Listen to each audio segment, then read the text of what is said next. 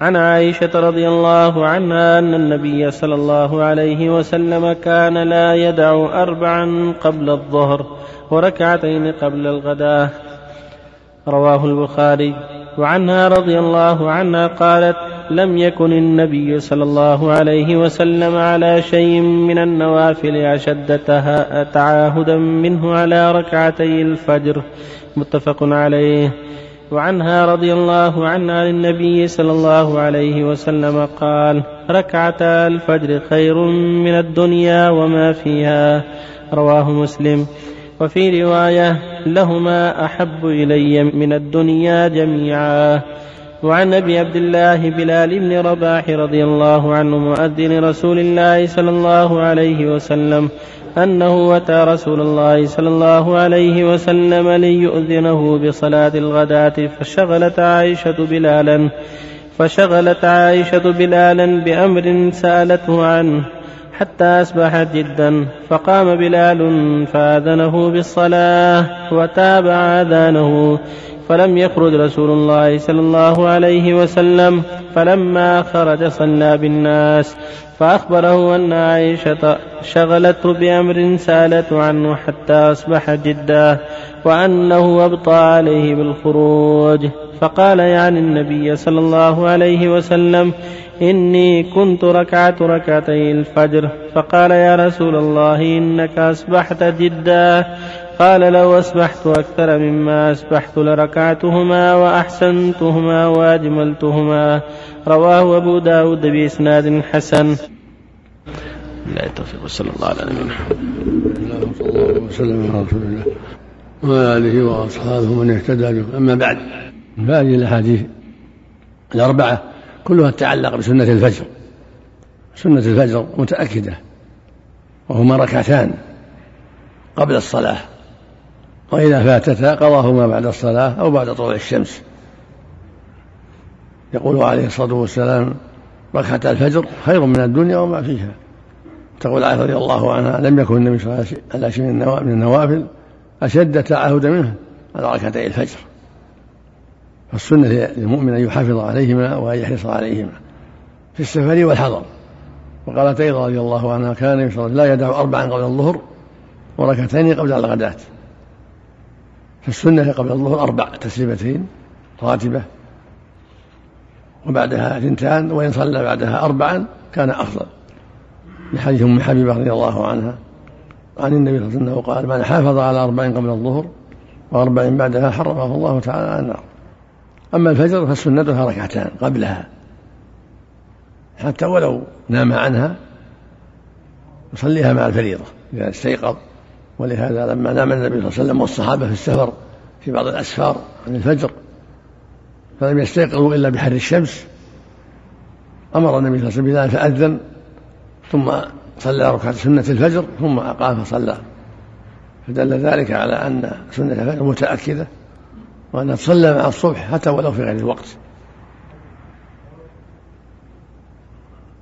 والسنة في فيهما التخفيف. وعدم التطويل. كان يقرأ فيهما صلى الله عليه وسلم بعد الفاتحة بقول يا أيها الكافرون قل هو الله أحد. وربما قرأ فيهما بقولوا آمنا بالله وما أنزل إلينا. الآية من سورة البقرة. وفي الثانية يقول يا أهل الكتاب تعالوا إلى كلمة سواء بيننا وبينكم من سورة آل عمران.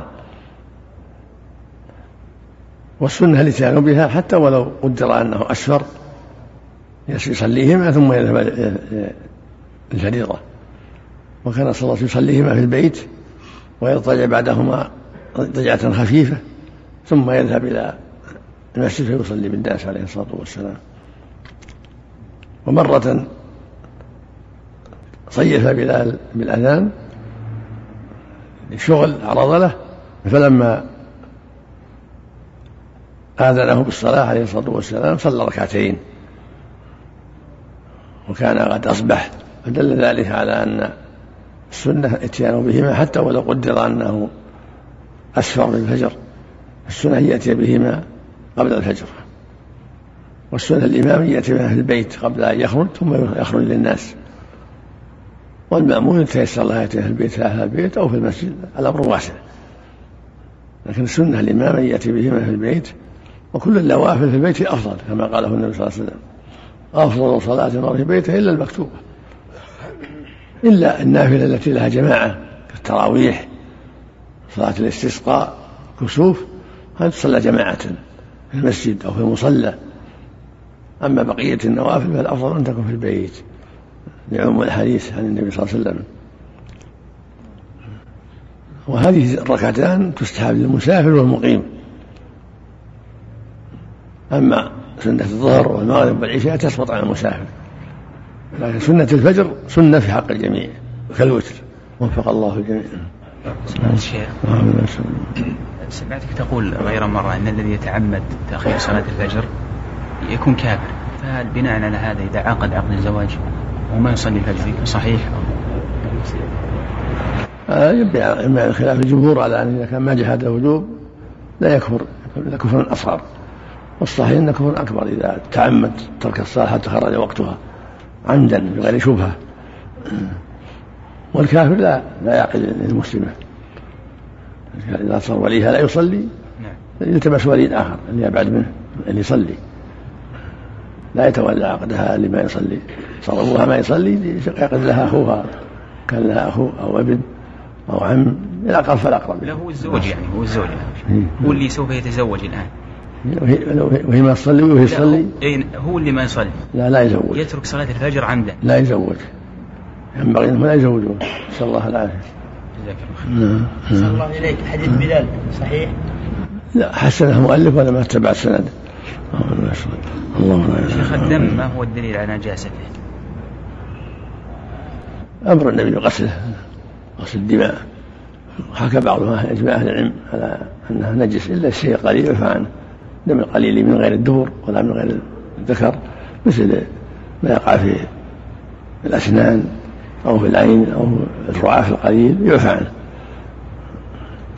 الله إليك. صلاة عمر بالدم المجروح والمستحاضة يعفى عنها يصلي على حسب هذا اللي جرح يمشي يصلي على حسب هذا فاتقوا الله ما استطعتم. بالنسبة للأذان يا شيخ هل هو فرض كفاية على الجماعات أو على أهل البلد عموما؟ فرض كفاية على كل ناحية. ما, ما تسمع الأذان الآخر.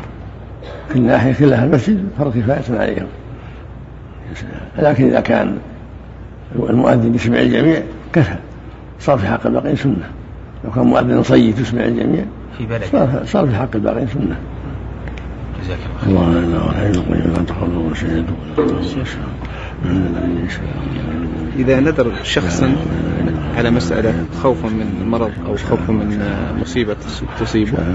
وبعد أن النذر هذا تطاول فيه كل مرة يزيد في نذره حتى وصل إلى مرحلة النذر هذا لا يستطيع أن يوفي به.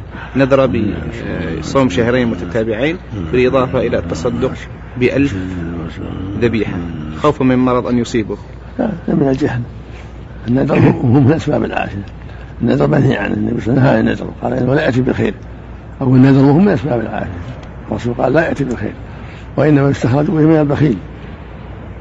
لكن إذا نذر طاعه يلزمه الوفاء حسب طاقته. يبقى في ذمة دين حتى يستطيع.